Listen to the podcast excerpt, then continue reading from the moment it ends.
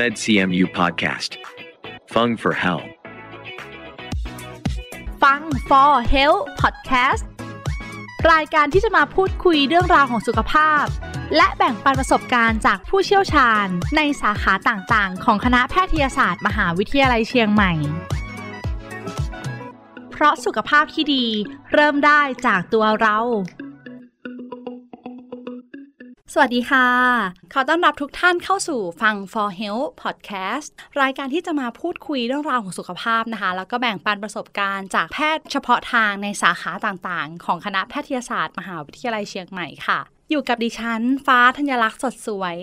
นักประชาสัมพันธ์คณะแพทยศาสตร์ มหาวิทยาลัยเชียงใหม่ พอดแคสต์นะคะ ก็เป็นอีกหนึ่งช่องทางที่คณะแพทย์มอชอจัดทำขึ้น เพื่อให้ผู้ที่ชื่นชอบในการฟัง และรักในการดูแลสุขภาพนะคะ ได้เข้าถึงข้อมูลที่ถูกต้องในการดูแลตัวเองและคนที่คุณรักค่ะ ผู้ฟังทุกท่านคะอาทิตย์นี้นะคะก็เป็นอาทิตย์สุดท้ายของเดือนเมษายน ซึ่งเรายังจะเล่าเรื่องราวเกี่ยวกับเรื่องของผู้สูงอายุนะคะ เนื่องจากวันที่ 13 เมษายนที่ผ่านมาเนี่ยเป็นวันผู้สูงอายุแห่งชาตินะคะ เราก็เลยจะมีเรื่องราวที่เกี่ยวข้องกับผู้สูงอายุมาเล่าสู่การฟังค่ะ เป็นเรื่องของอาหารและโภชนาการที่เหมาะสมสำหรับผู้สูงอายุค่ะ ในวัยผู้สูงอายุนะคะ ก็จะมีการเปลี่ยนแปลง ทั้งทางร่างกาย จิตใจและอารมณ์ รวมไปถึงการเปลี่ยนแปลงทางด้านสรีระร่างกายค่ะ ซึ่งมีผลเกี่ยวกับการรับประทานอาหาร การย่อย การดูดซึมนะคะ รวมไปถึงการรับกลิ่นและรสที่เปลี่ยนไป ดังนั้นค่ะก็อาจจะส่งผลทำให้เกิดการเบื่ออาหารนะคะ ทานได้น้อยลงหรือบางคนเนี่ยมีการเลือกกินมากขึ้น ทำให้การกินอาหารเนี่ยได้สารอาหารที่ไม่หลากหลายค่ะ พอนานวันเข้านะคะ สารอาหารที่ได้รับก็จะไม่ครบถ้วน กลายเป็นปัญหาทางด้านสุขภาพ ซึ่งเกี่ยวข้องกับโภชนาการในผู้สูงอายุตามมาได้ค่ะ ซึ่งวันนี้นักโภชนาการจากงานโภชนาการโรงพยาบาลมหาราชนครเชียงใหม่ก็นั่งอยู่ตรงนี้กับดิฉันแล้วค่ะ ขอต้อนรับคุณนรมิตบ้านคุ้ม นักโภชนาการ งานโภชนาการ โรงพยาบาลมหาราชนครเชียงใหม่ คณะแพทยศาสตร์ มหาวิทยาลัยเชียงใหม่ค่ะ สวัสดีค่ะ สวัสดีครับคุณฟ้า เราก็พบกันแบบนี้นะคะ ทุกเดือนเดือนละหนึ่งครั้ง ครับ เป็นเรื่องของอาหารและโภชนาการที่เหมาะสมสำหรับผู้สูงอายุค่ะ การรับประทานที่เหมาะสมเนี่ยควรเป็นยังไงบ้างคะ ก็สำหรับผู้สูงอายุนะครับ ในช่วงวัยของผู้สูงอายุนั่นนะอาจจะมีการเปลี่ยนแปลงทางด้านร่างกายแล้วก็จิตใจ จริง ๆ แล้วเรามีแนวทางการบริโภคอาหารนะครับสำหรับผู้สูงอายุนั่นก็คือธงโภชนาการ ข ค่ะ องผู้สูงอายุนะครับ โดยได้กำหนดออกมา จากกรมอนามัยสำนักโภชนาการครับสำหรับธงโภชนาการของผู้สูงอายุนั้นนะครับ เราจะแบ่งกลุ่มพลังงานออกเป็นทั้งหมด 3 กลุ่มด้วยกัน ก็คือกลุ่มแรกสำหรับผู้สูงอายุที่ใช้พลังงานเบา ก็ควรจะบริโภคอาหารใน 1 วันเนี่ยพลังงานไม่ควรจะเกิน 1,400 กิโลแคลอรี่ ค่ะ ถัดมาก็คือกลุ่มผู้สูงอายุที่ใช้พลังงานปานกลางนะครับ ก็ควรจะบริโภคอาหารไม่ควรจะเกิน 1,600 กิโลแคลอรี่ต่อวันนะครับ และสุดท้ายกลุ่มผู้สูงอายุที่ใช้พลังงานหนัก หรือว่ามีการออกกำลังกาย ค่ะ นะครับอย่างเป็นประจำเนี่ยก็ควรได้รับพลังงานไม่เกิน 1,800 กิโลแคลอรี่ต่อวันครับ ซึ่งในทางปฏิบัตินักโภชนาการนะครับเนาะเราก็จะนำแนวทางการบริโภคอาหาร ตามธงโภชนาการของผู้สูงอายุเนี่ยมาจับลงสู่จานอาหารเพื่อสุขภาพ 211 นึกภาพตามนะคะ จากธงโภชนาการที่คุณผู้ฟังเองอาจจะเอ๊ะนึกภาพไม่ออกว่าธงโภชนาการเนี่ยมีอะไรบ้าง ใช่ แต่จะนำมาจัดในจานให้ ถูกต้อง ใน ค รู รั ป บ แบบของจานอาหารเพื่อสุขภาพ 211 นะคะ ใช่ครับ ค่ะ เป็นยังไงบ้าง อยากให้คุณเคนเล่าให้กับเราฟังนิดนึงค่ะ เริ่มต้นเลยนะครับเนาะเราก็จะมีการจินตนาการถึงจานขนาดเส้นผ่านศูนย์กลาง 9 นิ้วนะครับ ค่ะ อ่าเสร็จแล้วเราก็แบ่งครึ่งของจานนะครับเป็นทั้งหมด 4 ส่วน ค่ะ นะครับแบ่งออกเป็นทั้งหมด 4 ส่วนเท่า ๆกัน โดยที่ปริมาณของ 2 ส่วนแรกของจานนะครับก็จะเป็นกลุ่มของผักใบสีต่างๆอ่า จะอยู่ในสองส่วนเลย ใช่แล้วครับ ค่ะ ซึ่งปริมาณในการทาน 1 มื้อนะครับของผักใบสีต่างๆเนี่ยก็จะต้องเลือกทานให้ครบ 5 สี ต้องหาผักให้ได้ 3 ถึง 5 สีขึ้นไป ผักสีเยอะขึ้นหน่ ต่ อ อย วัน นะคะ ใช่ครับเนาะปริมาณนี้คุ้นๆไหมครับคุณฟ้า คุณมากเลยค่ะ อ่าว่ามื้อหนึ่งจะต้องทานผักให้ได้อย่างน้อยเท่าไหร่กี่ฝ่ามือถ้าเป็นหลักฝ่ามือ สองฝ่ามือ ใช่แล้วครับ จำได้แม่นเลย จำได้ เพ แม่น ราะว่า แล้วเนอะ เมื่อก่อนที่ช่วงแรกๆที่ไม่ได้พูดคุยกับนักโภชนาการ เราก็จะคิดว่าผักเนี่ยอย่างข้าวมันไก่คุ้นเคยอย่างมาก มีแตงกวาอยู่ไม่กี่ชิ้น สองชิ้นสา ใช่ มชิ้นไม่เกิน แต่ นี้ จริงๆแล้วอาหารที่เหมาะสมอ่ะควรจะมีผักอยู่ในจานนั้นอ่ะประมาณ 2 ฝ่ามือ ใช่แล้วค แล้ รั ว บ ก็3ามถึงห้าสีขึ้นไปด้ว ใช่ ยค่ะ เนาะก็จะได้ปริมาณผักที่เหมาะสมเพียง ค่ะ พอต่อความต้องการของร่างกาย เพราะฉะนั้นคือผู้สูงอายุก็ยังต้องทานผักสองฝ่ามือนี้อยู่เช่น ถูก กัน ต้องใช่แล้ว แต่ทีนี้ในแง่ของชนิดของผักนะครับ อาจจะต้องเลือกผักที่มีลักษณะอ่อนนุ่ม หรือว่าเป็น ค่ะ ผักใบนะครับ แล้วก็เลือกวิธีการปรุงประกอบ ให้มีการต้มนึ่ง ตุน๋น อื ให้มี ค่ะ ลักษณะนิ่มๆ เคี้ยวง่าย เคี้ยวได้ง่ายใช่ ค่ะ แล้ว หรืออาจจะต้องมีการหั่นตัดแต่งให้มีขนาดที่เล็กหรือว่าสับทำให้มันเป็นฝอยนะครับ อืมจะทานแบบเต็ม อ่าสับ ใบ ให้เป็นชิ้นเล็ก ก็ไม่เหมาะสมอี ๆ ก ใช่ นะคะ อาจจะทำให้มีปัญหาของการบดเคี้ยวนั่นเองครับ ค่ะ ถัดมานะครับ1ส่วน4ของจาน อันนี้ต้องโฟกัสอย่างชัดเจนเลยนะครับเนาะ ค่ะ นั่นก็คือโปรตีน สำคัญเลยก็คือ สำคัญ เรื่องของ มากๆ โปรตีน ใช่ ค่ะ ครับสำหรับปริมาณโปรตีนของผู้สูงอายุที่ทานใน 1 มื้อนะครับ อันนี้เราพูดถึง 1 มื้อเนาะจะต้องเป็น1ส่วน4ของจานเนี่ย ก็จะมีปริมาณเนื้อสัตว์อยู่ที่ตั้งแต่2ถึง4ช้อนกินข้าว ก็ขนาดฝ่ามือได้ไหมคะ ถูกต้องครับ อ่าหนึ่ง จริ ฝ่ามือเนี่ย หนึ่ เป็ ง น ฝ่ามือเป็นความต้องการของโปรตีนของ ค่ะ ทุกช่วงวัยเลย รวมถึงผู้สูงอายุก็เช่นกัน ใช่แล้วครับ เพราะฉะนั้นผู้สูงอายุท่านไหนที่เข้าใจว่าอายุมากขึ้นแล้วไม่ต้องทานโปรตีน เป็น เยอะ ความ เนี่ยเป็นความเข้าใจที่ผิดนะ ใช่ คะ ครับ อ่า เนาะ เรานึกภาพตามเนี่ยโอ้โหเหมือนกำลังมีจานอาหารวางอยู่บนโต๊ะเลยนะคะ ใช่ครับ คุณผู้ฟังหลายท่านที่กำลังฟังพอดแคสต์อยู่เนี่ยเราสามารถนำไปจัดจานให้กับคุณพ่อคุณแม่ที่บ้าน หรือ ใช่ ว่าท่านไหนที่ฟังเราอยู่อ่ะ แล้วก็ชอบการทำอาหารเนี่ยเราเป็น เป็นเทคนิค เทคนิคที่ กา ดี รจั มา ดจาน ก ก็สุขภาพของทุกช่วงวัย หรือว่า ค่ะ สำหรับผู้สูงอายุได้เลยครับ ๆ ซึ่งโปรตีนที่เหมาะสมสำหรับผู้สูงอายุเนี่ยควรจะเป็นยังไงบ้างประเภทไหนคะ ครับ อันดับแรกเลยเราจะต้องเป็นโปรตีนที่สามารถย่อยได้ง่าย ก็คือการเคี้ยวได้ง่ายนะครับ แล้วก็มีไขมันต่ำดูดซึมได้ดีนะครับ ค่ะ นั่นก็คือเนื้อปลานะครับ ไข่ขาวผลิตภัณฑ์จากถั่วเหลืองหรือว่าเต้าหู้นั่นเองนะครับ อืม อ่าซึ่งก็จะเป็นโปรตีนที่สามารถทำให้ผู้สูงอายุ รับประทานโปรตีน ค่ะ ได้มากยิ่งขึ้น ก็คือผู้สูงอายุเนี่ยทานเนื้อปลาได้ง่าย โปรตีนจากซีฟู้ดล่ะคะ อ๋อ ถ้าเป็นกลุ่มอาหารพวกซีฟู้ดอย่างเช่น กุ้ง ห ค่ะ อย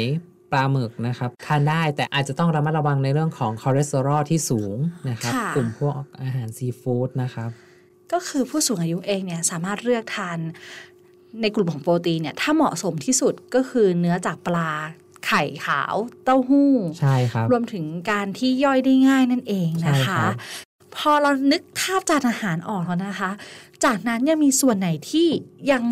ต้องมีอีกคะ ส่วนสุดท้ายของจานนะครับ1ส่วน4ที่เหลือนะครับ ก็คือคาร์โบไฮเดรต อืม หมวดข้าวแป้ง หรือว่าหมู่ของข้าวแป้งนะครับ คุณฟ้า สำคัญมาก อ่า สำคัญมาก คน บ ไทย อะ เราก็ทานกันมาแต่เด็กเลย ใช่ นะคะ ใช่ครับเราก็บริโภคข้าวเป็นอาหารหลักใช่ไหมครับ หลักๆเลยแนะนำนะครับ เราก็จะเลือกเป็นพวกข้าวกล้อง ข้าวซ้อมมือ ข้าวขาว ข้าวต้มขาว ข้าวไรซ์เบอร์รี่เป็นต้นนะครับเนาะ ค่ะ สำหรับปริมาณที่แนะนำนะครับ ต่อมื้อก็คือ 1-2 ทัพพีครับ หนึ่งถึงสองทัพพีเท่านั้น ใช่ครับ ตอนเนี้ย อ่า บนจานอาหารเราก็จะมีครบแล้ว ใช่ค คา รั ร์ บ โบไฮเดรตเนี่ยหนึ่งถึงสองทัพพีเท่านั้นต่อมื้อ ใช่ครับ ค่ะ ถ้าผู้ฟังผู้สูงอายุฟังอยู่อาจจะสงสัยว่าเอ๊ะข้าวเหนียวทานได้ไหม ใช่ ยิ่งคนเหนือ โดยเฉ คน พาะ อี ภาค สา เห น นือ เรา เรา เนี่ย ใช่ไหม โอ้ ครับ ค่ะ อืมอาจจะทานข้าวเหนียวเป็นประจำเนาะอันนี้ยกตัวอย่างง่ายๆนะครับ สมมุติว่าถ้าเราทานข้าวเหนียว 1กำปั้นมือนะครับ1กำปั้นมือของ ค่ะ ตนเองนะครับกะง่าย ๆนะครับ จะได้รับพลังงาน เทียบเท่ากับเราทานข้าวสวยประมาณ 6 ทัพพี กินข้าวเหนียวหนึ่งปั้นน่ะกำปั้นมือก ำ เนี่ย ปั้น นะ มือใช่ เท่ากับข้าวส ข้าว ว ส ย วย ห พ ก ลัง ทัพงาน พี ใช่แล้ว โอ้ เยอะไหมครับ เยอะมากเลยนะคะ ใช่เนาะซึ่งอาจจะต้องระมัดระวังนะครับเนาะใน ค่ะ กลุ่มผู้สูงอายุที่มีโรคประจำตัว เช่นโรคเบาหวาน โรคไขมันในเลือดสูง โรคความดันโลหิตสูง อาจจะต้อง ค่ะ ระมัดระวังในการรับประทานข้าวเหนียวนะครับ เฮ้ยอย่าว่าแต่กลุ่มผู้สูงอายุเลยนะคะ พอได้ฟังแบบนี้ สำหรั เรา บ วัยทำงาน เราวัย เองทำงานก็เช่นกัน โอ้ย ใช่ ยิ่งชอบกินข้าวเหนียวนี่ก็ต้องระมัดระวังมาก ใช่ ๆ ครับ เพราะว่าพลังงานสูงเทียบเท่ากับข้าวสวยตั้ง 6 ทัพพีเลยนะคะ ใช่ครับอ่า คุณผู้ฟังก็สามารถนำไปปรับใช้ได้ ใช่ครับ ค่ะ แล้วก็ถัดมานะครับก็จะเป็นหมวดของน้ำมันครับคุณฟ้า ค่ะ น้ำมันนะครับเนาะยังใช้หลักการบริโภคตามปริมาณเท่ากับคนทั่วไปนั่นก็คือไม่ควรจะเกิน 6 ช้อนชาต่อวันครับ ค่ะ แล้วถ้าสำหรับผู้สูงอายุที่มีโรคประจำตัว คือโรคไขมันในเลือดสูงเนี่ยอาจจะต้องลดปริมาณลงเหลือครึ่งหนึ่งนั่นก็คือไม่ควรจะเกิน 3 ช้อนชาต่อวัน หรือคิดง่ายๆ การปรุงประกอบอาหาร ด้วยการใช้น้ำมันเยอะๆ อย่างเช่น ทอด ใช่ หรือว่าผัด ค่ะ อาจจะต้องจำกัดปริมาณ จะไม่ใช่น้ำมันทุ่มๆ ฟู ใช่ ๆ อะไรอย่างนี้แล้วนะ ใช่ คะ เนาะอาจจะต้องจำกัดปริมาณการบริโภคใน 1 วันเนี่ยไม่ควรจะเกิน 1 มื้อ อ๋อหนึ่งมื้อที่กินผัดได้ ใช่ ค่ะ เหมาะสมสำหรับผู้สูงอายุนะ ใช่ครับ ไม่ใช่ว่าจะทานเมนูผัดได้ทั้ง 3 มื้อต่อวั ใช่ นอย่างนี้นะคะ หรือรวมไปถึงพวกแกงกะทิ ค่ะ อ่าแกงกะทิ เช่น แกงเขียวหวาน แกงเผ็ดเนี่ยที่ใช้กะทิเป็นส่วนประกอบอะครับ อาจจะต้องจำกัดปริมาณการทานใน 1 วันเนี่ยไม่ควรจะเกิน 1 มื้อต่อวัน ค่ะ ใช่ครับ น่าสนใจมาก ๆ เลยค่ะ ในประเด็นของการบริโภคในผู้สูงอายุอะค่ะ เพราะว่าทำให้เราที่เป็นกลุ่มผู้ฟังบางท่านอาจจะเป็นวัยรุ่นอยู่หรือเป็นวัยทำงานนะคะ แต่อย่าลืมว่าทุกบ้านนะคะ เรามีผู้สูงอายุค่ะ การที่เราโฟกัสหรือว่าใส่ใจในเรื่องของการรับประทาน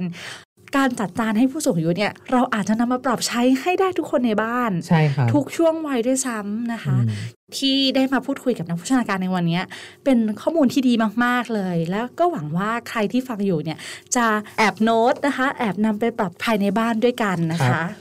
แล้วก็ในส่วนสุดท้ายของจานนะครับ ก็คือเป็นจานเล็กา อันเนี้ยเราจานใหญ่อาหารหลักเนี่ยหมดเวลานะ ครบครบสีหมู่ไปแล้วนะครับ ใช่ อ่ ค่ะ ถัดมาก็จะเป็นจานเล็กนะครับ นั่นก็คือของว่างก็คือ ของ ผลไม้ แหมต้องมีนะคะ ของ แ ต้องมี ใช่ของมันต้องมีใช่ไหมครับ ค่ะ เนาะก็แนะนำเลยนะครับเนาะควรจะเลือกเป็นผลไม้ที่มีรสชาติจืดๆหวานน้อยๆแล้วก็มีเนื้อที่อ่อนนิ่ม ค่ะ ฟังมาถึงตรงนี้แล้ว คุณฟ้าลองนึกไหมครับว่า ในโอ้ไม่ได้ว่าผลไม้อะไรนิ่ม เอ ๆ อ จื นิ่ม ด ๆ ๆ รส นะคะ จืดๆอ่ะยกตัวอย่างนะครับก็จะมีแก้วมังกร ค่ะ แคนตาลูป อ๋ออา ใช่ได้ได้อยู่นะคะ อ่า มะละกอสุก ค่ะ อันนี้ยังพอทานได้นะครับ ค่ะ แต่ทีนี้ถามว่าทานเป็นกิโลเลยได้ไหม ก็ไม่ได้เช่น ไม่ กัน ได้ครับ นี่นับ เรา เป็นชิ้นใช่ไหม อ่า คะ เรา เนี่ย จะต้องนับเป็นชิ้นคำเนาะ ค่ะ ไม่ควรจะเกิน8ถึง10 ชิ้นคำ ต่อมื้อ ต่อมื้อนะครับเนาะ ค่ แล้วใน 1 วันเนี่ยควรจะบริโภคผลไม้ให้ได้อย่างน้อย 2-3ถึง3มื้อต่อวัน อืมในหนึ่งวันเนี่ยสองถึงสามมื้อก็ควรจะได้ทานผลไม้ ใช่ครับ แปดชิ้นสิบชิ้นในมื้อนั้น ใช่ ค่ะ 8ถึง10 ชิ้นคำ อืมชิ้นคำด้วยนะคะ จะคำใหญ่ก็ไม่ได้อีก เวลาคุยกับนักโภชนาการนะคะ เราจะมีความรู้สึกว่าแถมให้ด้วยได้ไหม อ่า คำว่าชิ้นเนี่ย ชิ้นแต่ละคนก็ยังไม่เท่ากัน ใช่ แต่พอบอกคำหนึ่งเนี่ยก็เล็กลงนะ ใช่ครับ หรืออาจจะเอาหลักของฝ่ามือหรือว่าอุ้งมือเข้าไปจับก็ได้ครับ คุณฟ้า นั่นก็คือผลไม้ที่มีรสชาติจืดๆหวานน้อยๆ ค่ะ อ่าเนื้อนิ่มไม่ควรจะเกิน 1 อุ้งมือต่อมื้อ หนึ่งอุ้มมือต่อมือเท่านั้น ใช่ คุณเคนคะ เรากำลังมีกระแสเลยค่ะ ข้าวเหนียวมะม่วง ถ้าเกิดผู้สูงอายุอยากทานมะม่วงสุกอะทานได้ไหมคะ ของมันต้องกินเหมือนกันหรือเปล่า สำหรับประเด็นนี้นะครับเนาะโอ้ยเป็นกระแสร้อนแรงมากเลยนะครับ ค่ะฮอต สำหรับ ฮิตมาก ฮอตฮิตมาก ตัวมะม่วงสุกนะครับ ใช่ อ่า ค่ะ มะม่วงสุกขนาดผลกลางปกติทั่วไปนะครับ สามารถทานได้นะครับ แต่ถามว่าจะทานได้ทั้งลูกเลยไหมไม่ได้ครับ พลังงานน้ำตาลขึ้นสูงแน่นอน อันนี้ อ่ะ พูดถึงผู้สูงอายุนะทาน อ่าสำหรับผู้สูงอายุที่มีโรคประจำตัวด้วย ด้วย ใช่ โอ้โห เบาหวานความดันไขมันอย่างนี้นะครับเนาะ ค่ะ ก็จะแนะนำให้ทานเนาะมะม่วงสุกนะครับไม่ควรจะเกินครึ่งลูกต่อวัน หรือว่า 1 ฝ่ามือไม่เกินนี้นะครับ ต่อหนึ่งวันนะคะ ไม่ใช่หนึ่งมื้อนะ ใช่ใน 1 วันนะ ไม่ควรจะเกินนี้ ค่ะ ถ้านับเป็นชิ้นคำก็ไม่ควรจะเกิน6ถึง8ชิ้นคำ ผู้สูงอายุเองก็สามารถรับประทานได้ของที่เราชอบนะนานๆทีปีหนึ่งอะ ใช่ จะมี ครับ มะม่วงอร่อยๆนะ ยิ่งคน ครับ ไทยเราเนี่ยเป็นเมืองแห่งผลไม้ มีผลไม้ที่หลากหลาย แล้วก็อร่อยมากถูกใจคนไทยด้วยกันเองด้วย แล้วก็สำหรับผู้สูงอายุที่มีโรคประจำตัวเนาะเอ่อ ค่ะ เบาหวานความดันไขมันนะครับเนาะก็ฝากเน้นย้ำละกันนะครับ อาจจะบริโภคผลไม้ที่หวานจัดได้สัปดาห์หนึ่งไม่ควรจะเกิน 1-2 ครั้ง ค่ะ การที่เรายังสุขภาพแข็งแรง แล้วก็ได้ทานในสิ่งที่เราอยากทานน่ะเป็นความสุขอยู่แล้ว เราก็เลยจำเป็นต้องควบคุมเรื่องพวกนี้ ใช่ครับ ดีกว่าการที่เราได้ทานของที่ชอบอะแต่ว่าเราสุขภาพร่างกายไม่แข็งแรง ใช่ นั่นเองนะคะ เป็นเรื่องที่สำคัญ ใช่ มากๆครับ คุณเคนคะเราอยู่ในหมวดของผลไม้อยู่ยังไม่ขอ move on ไปไหนนะคะ มีอีกหนึ่งชนิดค่ะ ทุเรียนค่ะ ผู้สูงอายุสามารถรับประทานทุเรียนได้ไหมคะ ก็สำหรับตามหลักโภชนาการนะครับ ทุเรียนสามารถรับประทานได้ในกลุ่มผู้สูงอายุที่ยังไม่มีโรคประจำตัว ค่ะ นะครับ แต่บริโภคเป็นหนึ่งภูใหญ่เลยใช่ไหมไม่ใช่นะครับคำตอบเนาะ ค่ะ ในหนึ่งวันเนี่ยจะบริโภคทุเรียนได้ ไม่ควรจะเกินปริมาณ 1 ช้อนโต๊ะ หรือว่า 1 ช้อนกินข้าวเท่านั้นครับ นี่คือตามหลักโภชนาการนะคะ พลังงานเนี่ยจะได้ประมาณ 60-70 กิโลแคลอรี่ อืม เทียบเท่าพอๆกับข้าวสวย1ทัพพี 80 กิโลแคลอรี่ เห็นภาพไหมครับ ค่ะ เชื่อว่าผู้สูงอายุที่กำลังฟังพอดแคสต์ของเราอยู่นะคะ ความชอบเนาะเราเข้าใจถึงความชอบแล้วก็ทุเรียนไม่ได้ออกตลอดทั้งปีนะ เราอยากรับ นา ประ ที ทาน ปีหน ใช่อยากรับประทานแต่ก็ต้องดูพลังงานในวันนั้นด้วยว่าเราทาน ในวัของ เกินห ใน รือ วัน ยัง นั้นๆนะครับ ถ้าคนไหนที่ไม่มีโรคประจำตัวอยากจะทานสักหนึ่งพลู แต่มื้อนี้ไม่ทานอาหาร แบบนี้ทดแทนกันได้ไหมคะ จริงๆแล้วก็สามารถทดแทนได้นะครับ คุณฟ้าเนาะถ้าสมมุติว่า จะเลือกทานเป็นมื้อหลักเลยเนี่ย ก็แนะนำให้ทานเป็นมื้อว่างเช้า หรือว่าเป็นมื้อกลางวันแทนอาหารมื้อหลักไปเลย ในมื้อนั้นๆนะครับ ไม่ควรจะเป็นมื้อเย็นเลย ใช่แล้วครับ ควรหลีกเลี่ยงเพ ใช่ ราะว่ามื้อเย็นเนี่ยเราไม่ได้แอคทีฟอะไรแล้ว ไม่มีการออก นะคะ กำลังกาย ไม่มีการใช้กิจกรรมทางกายใด ๆ ค่ะ วันนี้นะคะเราได้ข้อมูลที่ครบถ้วนมากในเรื่องของอาหารน่ะอาหารการจัดจานสำหรับผู้สูงอายุนะคะ รวมถึงผลไม้ที่เหมาะสม นอกจากนี้ค่ะยังมีอะไรที่เราจะต้องให้ความสำคัญในวัยของผู้สูงอายุอีกบ้างคะ ก็ในเรื่องของการดื่มน้ำนะครับ โดยเฉพาะในหน้าร้อนนะครับ ผู้สูงอายุเนี่ยก็จะมีเรื่องของภาวะลมแดด หรือว่า heat stroke นะครับ เกิดขึ้นได้ อาจจะต้องแนะนำให้ดื่มน้ำให้เพียงพอต่อความต้องการของร่างกายนะครับ วันหนึ่งเนี่ยขั้นต่ำควรจะอยู่ที่ 8 แก้วต่อวันนะครับ ก็ยังเป็นปริมาณที่เหมาะสมเหมือนวัย ใช่ ทำงานนะแปด ใช่ ถึง ครั สิบเก้า อ่ะแปดแก้วเนี่ยจริง ๆ แล้วมันควรจะอยู่ที่ 1.5 ถึง 2 ลิตรต่อวันครับ โอ้โห ปริมาตรของน้ำที่เพียงพอต่อความต้องการของร่างกายนะครับ ค่ะ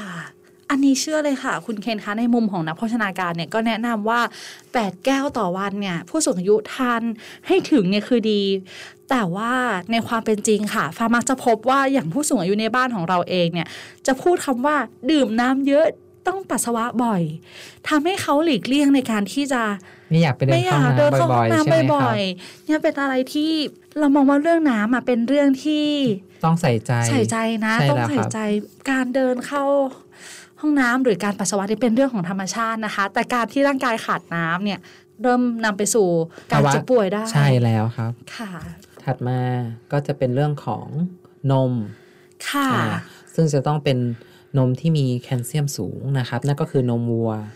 นะครับ อืม หรือว่านมโค ค่ะ เอ่ ผู้สูงอายุก็ยังต้องการ ยังต้องดื่มอยู่นะค แครับ ลเซียมจากนมวัวใช่ไห ใช่ ม ค คะ รับอ่าซึ่งปริมาณของการดื่มนมที่เหมาะสมนะครับเนาะในหนึ่งวันก็คือ 1-2 แก้วต่อวันนะครับ ค่ะ อ่าหนึ่งแก้วเนี่ยควรจะปริมาตร 200-250ซีซี อ่าสำหรับผู้สูงอายุที่มีภาวะแพ้นมวัว ค่ะ ดื่มนมวัวแล้วท้องเสียหรือว่าท้องอืดแน่นท้องนะครับ ก็จะนักโภชนาการก็จะพิจารณาแนะนำเป็นนมธัญพืชที่เสริมแคลเซียมนะครับ ค่ะ ยกตัวอย่างก็คือน้ำนมถั่วเหลืองเสริมแคลเซียม ค่ะ ซึ่งปัจจุบันนะครับเนาะก็ออกมาหลากหลายยี่ห้อ หลากหลายแบรนด์ในท้องตลาดนะครับ มีให้เลือก เลื ใช่ อกเย แล้ อะ ว ขึ้นนะคะ เา แล้ว น ก็ มจากธัญพืชด้ น วย มธั ใช่ ญ ไหม พืช คะ นะคะไม่ว่าจะเป็นน้ำนมถั่วเหลืองเสริมแคลเซียม หรือว่าน้ำนมข้าวกล้องเสริมแคลเซียมนะครับ ค่ะ ตอนนี้ออกมาเยอะมากเลยนะครับ ควรจะได้รับประทานทุกวันนะคะ ใช่ วันละหนึ่งแก้ว หนึ่งถึงสองแก้ ห ว นึ่งถึงสองแก้วนี่ ใช่ คือขั้นต่ำนะ ขั้นต่ อัน ำ นี้ นะค ก็ รับ น่าน่าสนใจอีกเหมือนกันนะคะ ใช่ สำหรับประเด็นนี้ ผู้สูงอายุท่านไหนที่ไม่ชอบดื่มนมเลย ชอบคิดว่าโอ้เราดื่มมาตั้งแต่เด็ก ๆ และร่างกายของเราตอนเนี้ยไม่ต้องดื่มก็ได้ อันนี้เป็นความเข้าใจ ป็น ผิด ใช่ นะ แล้วครับ ถ้า ถ้าอยากจะให้สุขภาพร่างกายแข็งแรง แล้วก็ยังมีแคลเซียมที่สูงอยู่ การดื่มนมยังเป็นเรื่องที่สำคัญและต้องใส่ใจมากๆเลยค่ะ ใช่แล้วครับ ค่ะก็ถึงช่วงสุดท้ายของรายการค่ะ อยากจะให้นักโภชนาการฝากอะไรถึงผู้ฟังที่กำลังฟังพอดแคสต์อยู่บ้างค่ะ ครับสำหรับกลุ่มของผู้สูงอายุนะครับ ก็ยังสามารถบริโภคอาหารได้หลากหลายหลายชนิดหลายกลุ่มเลยนะครับ เพียงแต่ว่าอาจจะต้องมีการดูแลในเรื่องของพลังงานและสารอาหารนะครับ ให้ถูกต้องและเหมาะสมตามวัยนะครับ ค่ะ ให้เหมือนกับกลุ่มบุคคลทั่วไปเลยนะครับ แล้วก็บริโภคอาหารให้ครบ 5 หมู่นะครับ ค่ะ อ่าตามธงโภชนาการสำหรับผู้สูงอายุกลุ่มไหนที่มีโรคประจำตัวนะครับเนาะอาจจะต้องมีการปรึกษาหรือพบกับนักโภชนาการหรือนักกำหนดอาหารวิชาชีพนะครับ เพื่อปรึกษาเป็นรายบุคคลต่อไป ค่ะ วันนี้ก็หมดเวลาแล้วค่ะ โชคดีมาก ๆ ที่เราได้มาพูดคุยกับนักพัฒนาการนะคะ เราเชื่อว่าผู้สูงอายุเองเนี่ยจะต้องนำไปปรับใช้ทำให้สุขภาพร่างกายแข็งแรงขึ้นได้อย่างแน่นอนค่ะ รวมถึงผู้ฟังที่อาจจะเป็นกลุ่มวัยทำงานวัยรุ่นอยู่นะคะ การจัดจานอาหารเนี่ยเราสามารถนำมาปรับใช้กับตัวเองได้ตั้งแต่ตอนที่อายุยังน้อยๆนะ ใช่แล้ว เห ค มาะ รับ สมกับตัวเองมากขึ้นอย่างหนึ่งแล้วที่ทำให้ได้รู้ว่าคนที่ชอบกินข้าวเหนียวมากๆอ่ะ พอเทียบกับพลังงานแล้วอาจจะอยากจะฉุกคิดขึ้นมาว่า เอออาทิตย์หนึ่งขอทานข้าวเหนียวครั้งเดียวก็พอแล้วดีไหมอะไรอย่างเงี้ย ค่ะ ก็นำเทคนิควิธีการต่างๆ ที่นักโภชนาการแนะนำเนี่ยนำไปปรับใช้กับตัวเองและคนที่เรารักนะคะ เพื่อที่จะให้ผู้สูงอายุอ่ะเป็น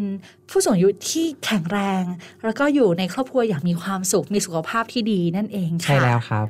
สำหรับวันนี้เวลาหมดแล้วค่ะ ต้องขอขอบคุณคุณนรมิตบ้านคุ้ม นักโภชนาการจากงานโภชนาการ โรงพยาบาลมหาราชนครเชียงใหม่ คณะแพทยศาสตร์มหาวิทยาลัยเชียงใหม่ค่ะ สวัสดีค่ะ สวัสดีครับ และขอขอบคุณผู้ฟังทุกท่านที่อยู่ด้วยกันตรงนี้ค่ะ นอกจากนี้นะคะ ผู้ฟังยังสามารถติดตามข่าวสารของคณะแพทยศาสตร์ มหาวิทยาลัยเชียงใหม่ ได้อีกหลากหลายช่องทางค่ะ ไม่ว่าจะเป็นบนเว็บไซต์ Facebook YouTube Twitter Telegram Instagram Podcast เพียงพิมพ์คำที่ช่องค้นหาว่า med cmu นะคะ med cmu เพียงเท่านี้ค่ะ ก็จะมีข้อมูลเกี่ยวกับการดูแลสุขภาพอีกมากมายเลยค่ะ สำหรับวันนี้นะคะ ต้องลาทุกท่านไปก่อน ครั้งหน้าจะเป็นเรื่องอะไร อย่าลืมติดตามกันต่อนะคะ สวัสดีค่ะ MedCMU Podcast. Fung for Health. เพราะสุขภาพที่ดี เริ่มได้จากตัวเรา